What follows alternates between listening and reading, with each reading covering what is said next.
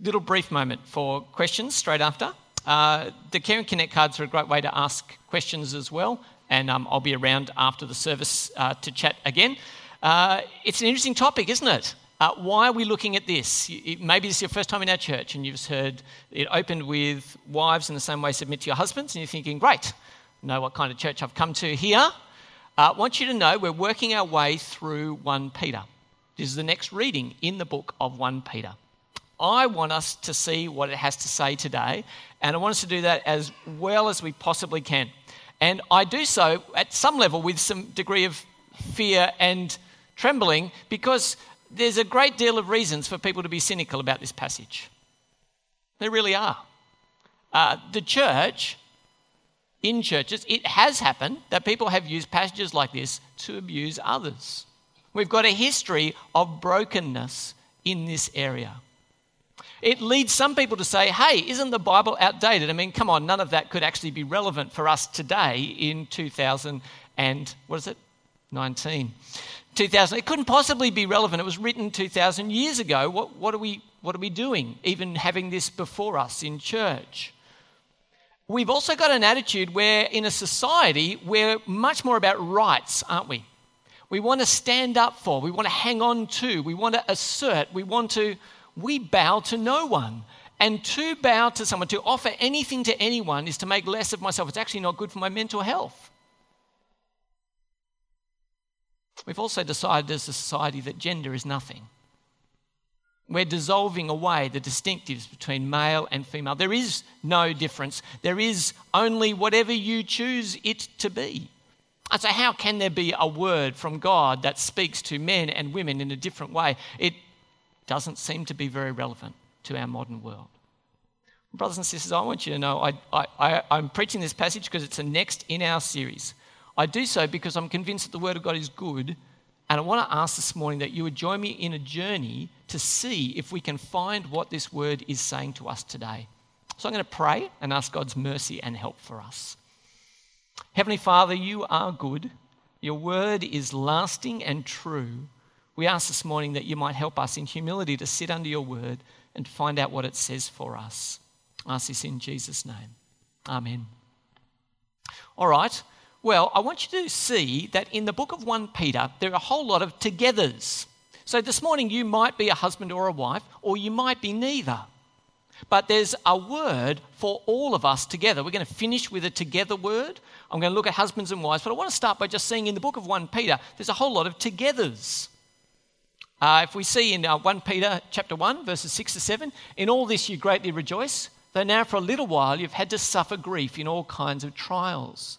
These have come so the proven genuineness of your faith, of greater worth than gold, which perishes though refined by fire, may result in praise, glory, and honour when Jesus Christ is revealed.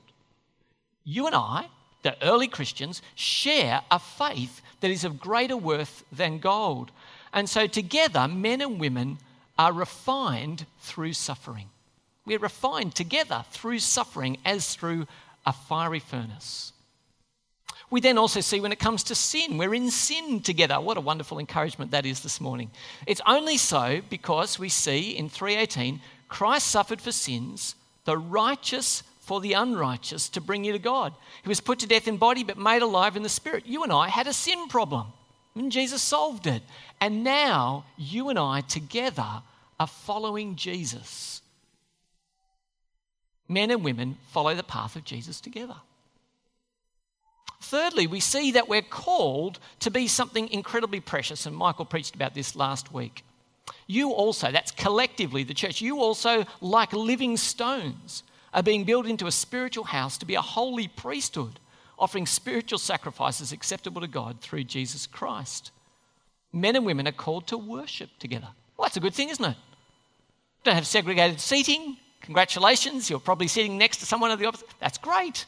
We're called to this incredible role of offering spiritual sacrifices to God together, men and women.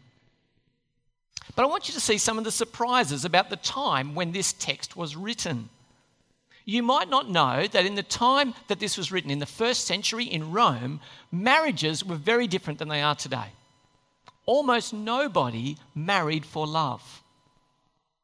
So, what happened was marriage ages were different. They were different because the marriages were more often than not arranged marriages. Now, some of you might think that would have taken a lot of angst out of my life. No, none of you had trouble dating times, is that right? But, but imagine someone says, Look, our families should be strategically aligned. I'm going to marry my daughter to your son. Now, that doesn't happen in Australia so much, although I've got a friend whose wedding I went to in India for whom that happened. Ravi said to me, Hey, I'm getting married soon. And we said, Ravi, fantastic. The only thing you're lacking is a girlfriend or wife. He said, No, don't worry, my parents are onto it. And he disappeared overseas and he met his future spouse and they got on okay. And they thought, my parents and, his, and her parents think that's going to be okay. We're going to roll with that. And I went to a wedding in Chennai and it was fantastic and there were amazing things happened. But it still happens today.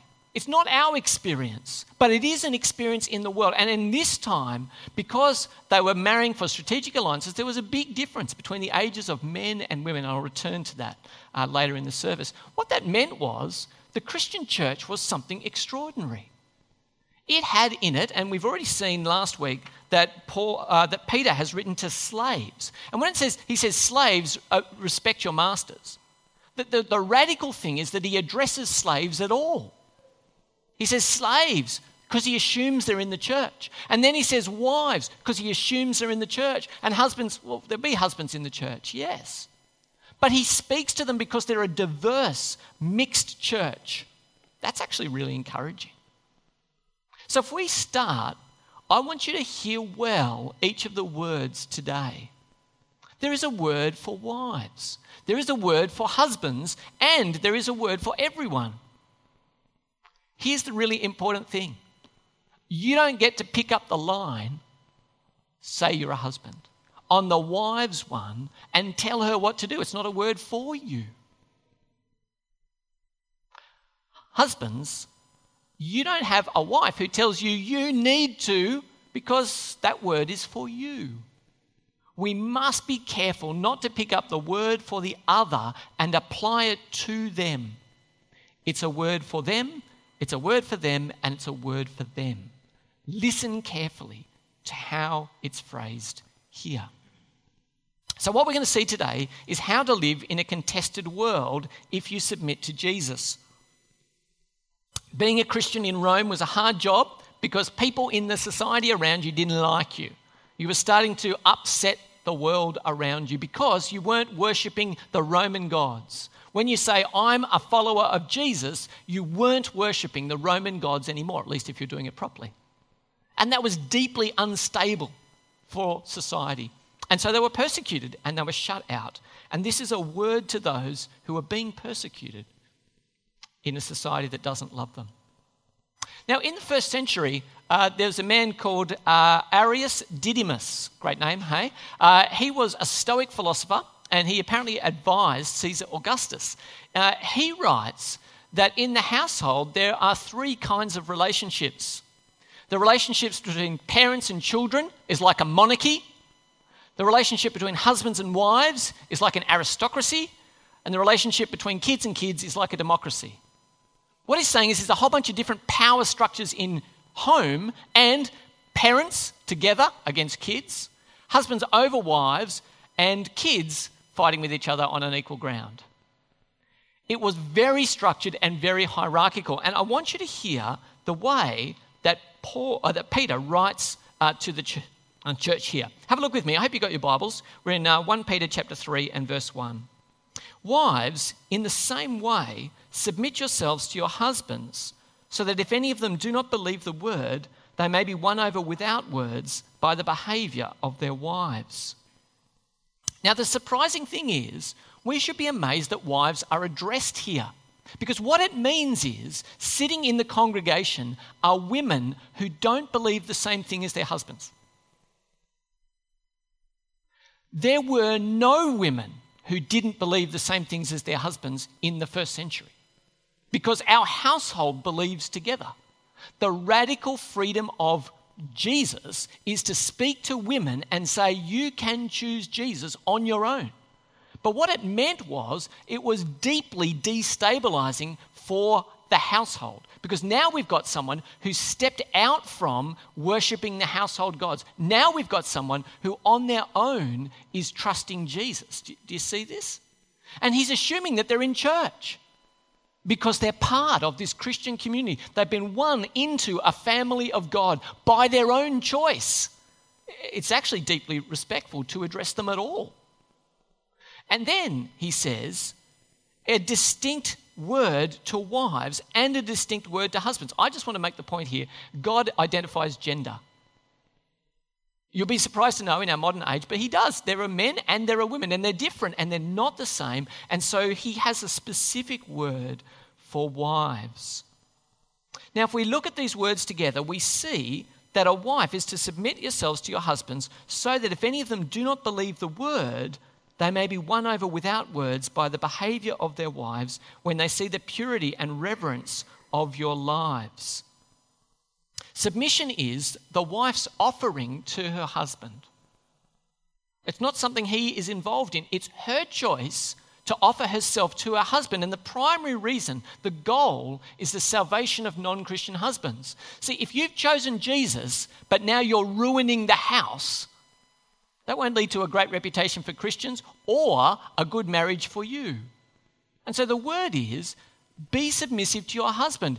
Honor your husband in the home in order that he won't despise the good news that has come into your life.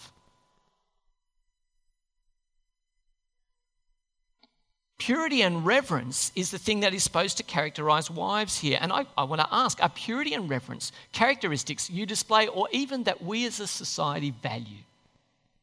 They sound so out of date, don't they? Purity and reverence.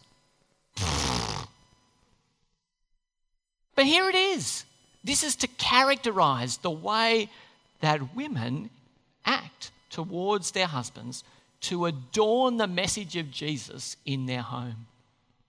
Now, the next bit gets exciting, doesn't it, ladies? Because have a look with me at 3 3. Your beauty should not come from outward adornment, such as elaborate hairstyles and the wearing of gold jewelry or fine clothes. Uh, the point here is actually really simple. There's a deeper beauty. It says here, your beauty should not come from outward adornment, such as elaborate hairstyles and wearing of gold. It doesn't say you can't have elaborate hairstyles or gold jewelry. It really doesn't. But, but guys, you know this. You know this. There are people whose whole beauty is external. And there are people whose beauty flows from out them, and they can be having a bad de- hair day and be absolutely beautiful. It's an unfading beauty, and so when whatever you can buy in a bottle fails you, you are still beautiful at whatever age.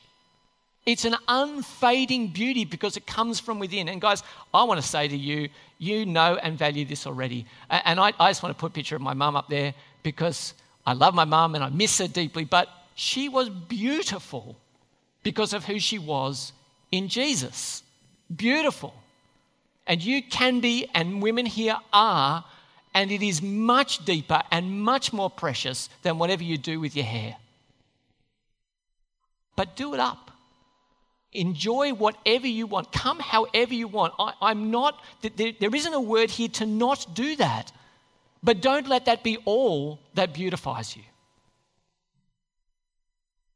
And then we see in, uh, in verse 4, it says, rather, it should be that of the inner self the unfading and, uh, beauty of a gentle and quiet spirit, which is of great worth in God's sight.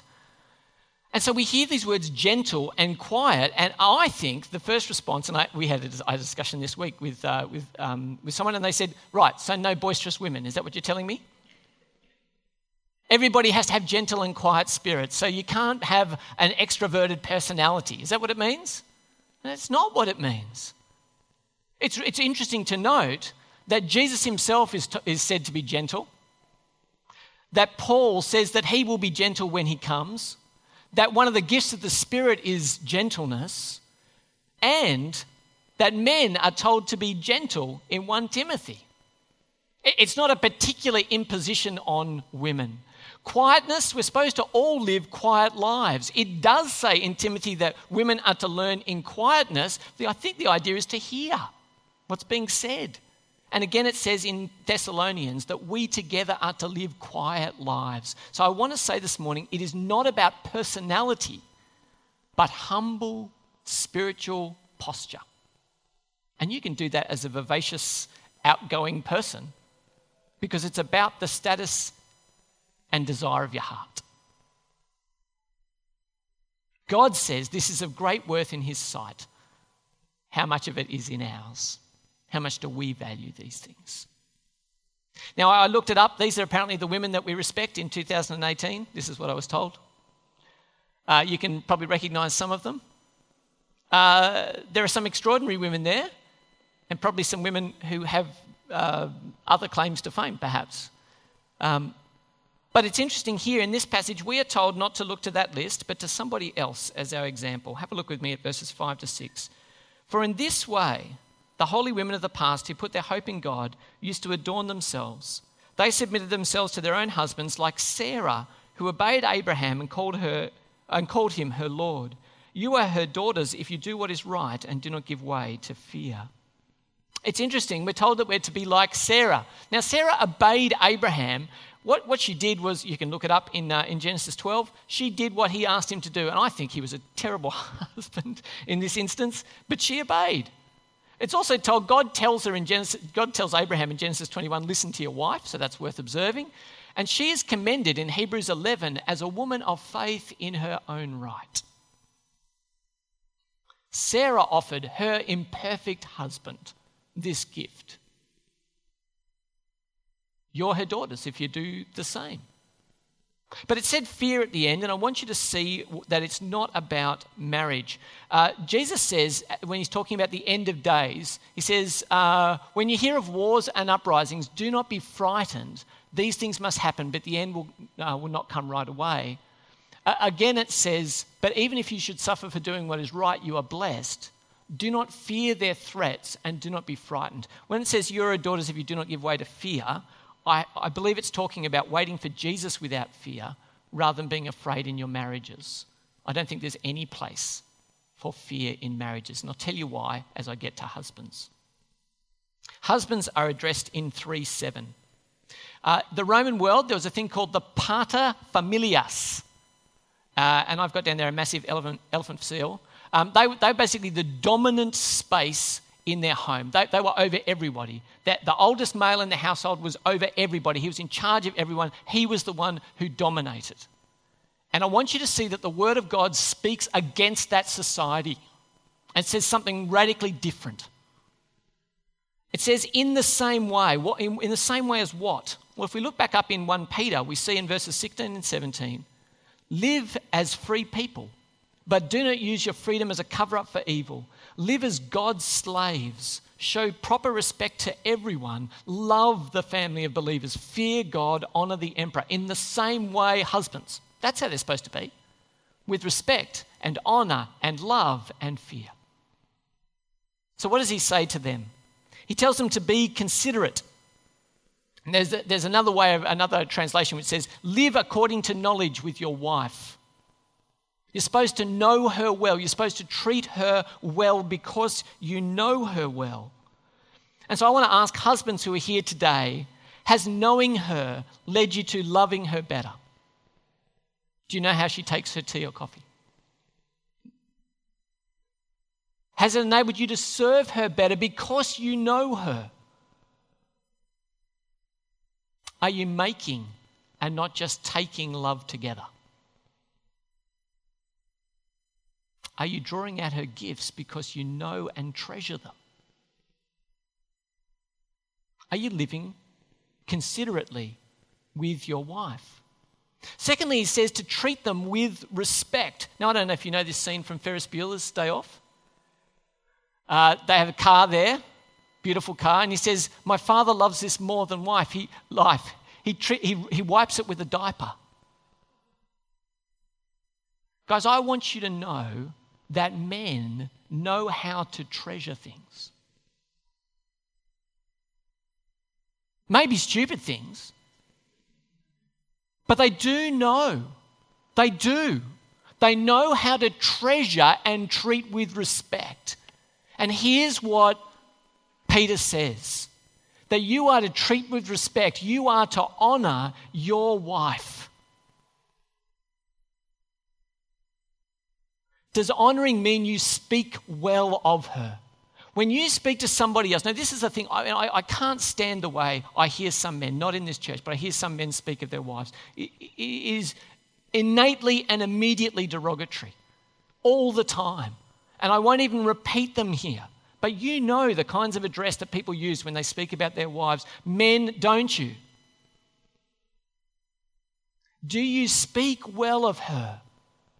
Do you speak well to her? It can't mean less than that. If I'm honoring, if I'm treasuring, if I'm respecting, I must speak well to her. Do you use words that build her up because you love her? And do you apologize for words that put her down? In this broken and fallen world, when you mess that up, men, do you own that and do you apologize? What about this for something? As the weaker partner, I mean, here's the torpedo to all our credibility in this reading, isn't it? What? Come on, you, you know that that got you, didn't it?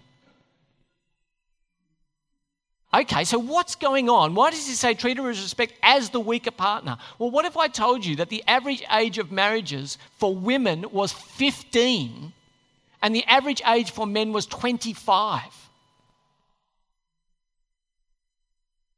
I want to suggest to you that this is not about any sort of inferiority at all. It's merely a reflection of the physical reality of the world that they lived in at the time. Treat her with respect as the weaker partner. And, guys, I want to say to you do you use your physicality to impose your will? It's despicable. Abuse of any kind, physical, verbal, financial, spiritual, is absolutely out of place in Christian marriages. And men, I'm looking to you. Your wife may even be able to arm wrestle you. But that does not mean that you don't or could not use your physicality back. And I want to say to you, it has no place in Christian marriages at all. None. Why? I'll tell you the why. The why is found in the next thing. It says here that they are heirs with you of the gracious gift of life. How could you? How could you? There is a fundamental equality of worth in the Christian message here. A fundamental, it, it's at odds with Stoicism. It's at odds with the, with the first century Roman world. It says that she is a co heir with you of the gift of life in Jesus. And so I want to ask you do you treat her as a co heir, one for whom Jesus died? And do you therefore encourage her in her faith? Do you let her encourage you in your faith because she has as much to share with you as you do with her? Will you treat her with respect as a co heir? Why would you do all of that? That nothing would hinder your prayers men, that nothing would hinder your prayers. And so I want to ask you it assumes, doesn't it? If it assumes that your prayers can be hindered by bad behavior, it assumes that you must be praying, doesn't it? So, do you pray with her? Do you pray together? Your praying could be hindered by two things. It could be hindered by your relationship. Here's what I find you can't pray angry together. If you don't know this already, you don't pray. I can't pray when I'm upset with my wife. I have to say I'm sorry. We have to be right in order to pray. What will hinder my, relate, my, my prayer life if I'm not right with my wife? But secondly, guys, and this I want you to get, God may hinder your prayer life if you get this wrong. It says in 312, the eyes of the Lord are on the righteous, and his ears are attentive to their prayer, but the face of the Lord is against those who do evil. What we are told here you see what's at stake? What we're told here is that God won't hear you if you don't treat your wife right. Wow. There is a word to everyone. Some of you here aren't husbands or wives at the time. Either you're single, you've been widowed, you're a widower. There is a word for everyone. I want you to hear it. in verses 8 to 11. Finally, all of you, be like minded, be sympathetic, love one another, be compassionate and humble. Do not repay evil with evil or insult with insult. On the contrary, repay evil with blessing, because to this you are called, so that you may inherit a blessing. All of us are called to live like this. But if you just took those verses and applied it to your marriage, it would rule everything else out, wouldn't it? All this abuse, it would have to be ruled out by that. And everyone is involved in living that way. Submission to Jesus will change our relationships because as holy priests, we'll live differently. There's a second everyone. All of us must be prepared. Have a look. But in your hearts, verse 15, set apart Christ as Lord. Always be prepared to give an answer to everyone who asks you for the reason for the hope you have. We are all supposed to be ready, all supposed to be prepared at a moment's notice to give an answer for the hope that we have. Always be prepared.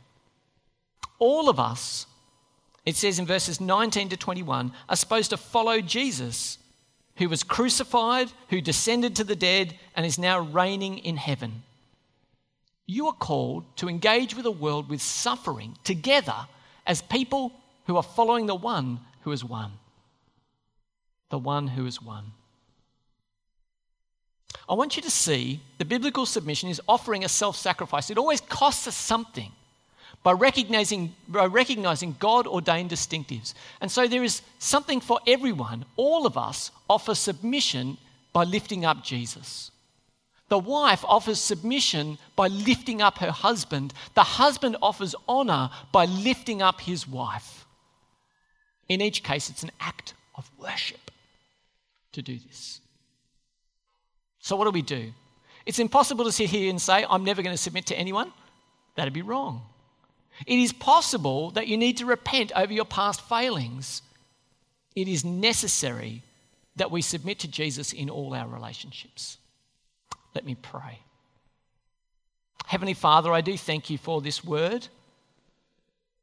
It's holy and righteous and it challenges us. Help us to worship you by living in ways that please you. For we ask it in Jesus' name. Amen.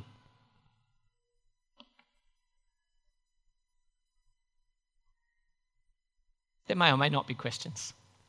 You may or may not want to ask them you may want to quietly write down on your Care and Connect card something that you'd like me to follow up. I can do that. If there is a question that someone would like to ask now, I'd be happy to do that because often you'll have a question that somebody else will have as well. Has someone got a question they would like to ask?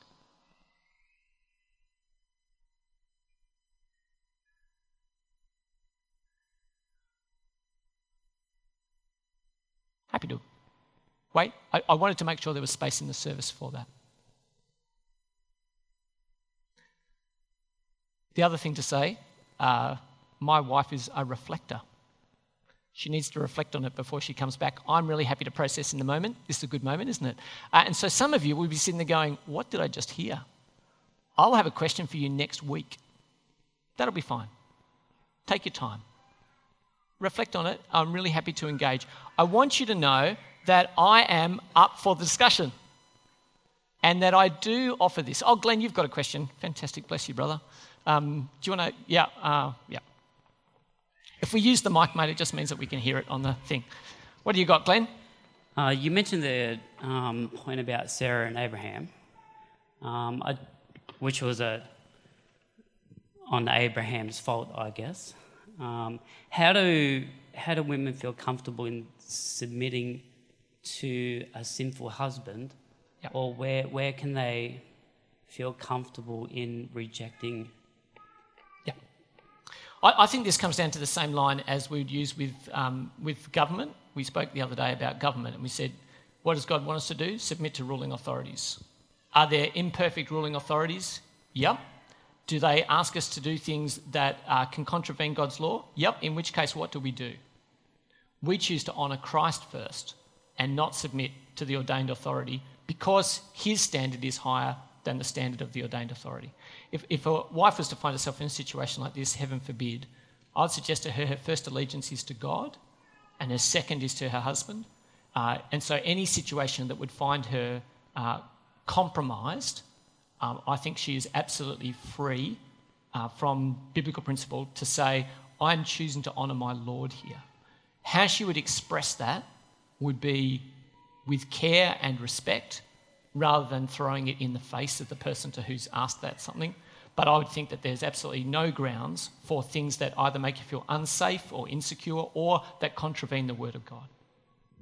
Yeah. So I actually think in this instance, if you've read Genesis, um, I would have been much more happy with Sarah pushing back and saying she wouldn't have done that. Mm. Just so we're clear. Yeah. Because I, I think Abraham is utterly unworthy of her at that point, and uh, I don't think he's a good husband. Thanks, right? Yeah, thanks, mate. Yep, Ben.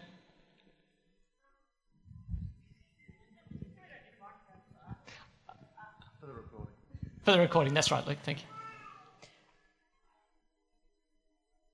Paul is writing to the Gentiles. Uh, Peter, yep. Pete, Peter. It's mm-hmm. a, mix, it's a mixed congregation. So. Okay. So he's assuming then that they know about Sarah and Abraham. Yes, so I, I, there, there will be, Jew, so there's a Jewish population in Rome, there's a Gentile population obviously in Rome, that's the default. Um, when he says, like Sarah, I, I anticipate there must be some knowledge of her and everyone else will go diving into their Bibles to find. No, don't, they don't have Bibles. But be that, the, the, next outcome is to go. Sorry, tell me the story about Sarah, because I, I would think some people do, and some people don't. Uh, she is the head of the family with Abraham of mm. all the Jews, yeah. so there's a good chance you'd have heard of Sarah. Okay. Okay. Yeah, but it's a good point. And, and I think it's the same for us, Bernie, which is, as it says, be like Sarah. We go, sorry, what was Sarah like? And, uh, and I think that's worth doing. Say one more? Okay. Oh, yep, up the back. Andy. I'll take one more and then uh, we'll do our Care and Connect cards. Thanks, Andy. Um, I'm just thinking about the thing you said about men praying with their wives. Yeah. Um, and the things that get in the way.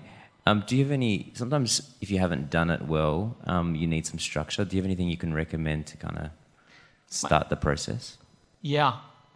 I think that's an extremely helpful conversation to have, Andy, and um, we can chat some more. But in general, I think I'd say uh, it's like your resolution to, uh, to run a marathon this year. Don't start off with 40 Ks as your goal. If you spend a three sentence prayer with your wife before you go to bed, you are miles ahead of where you were before you started. And I'd say it's just like loving each other together, grow into it.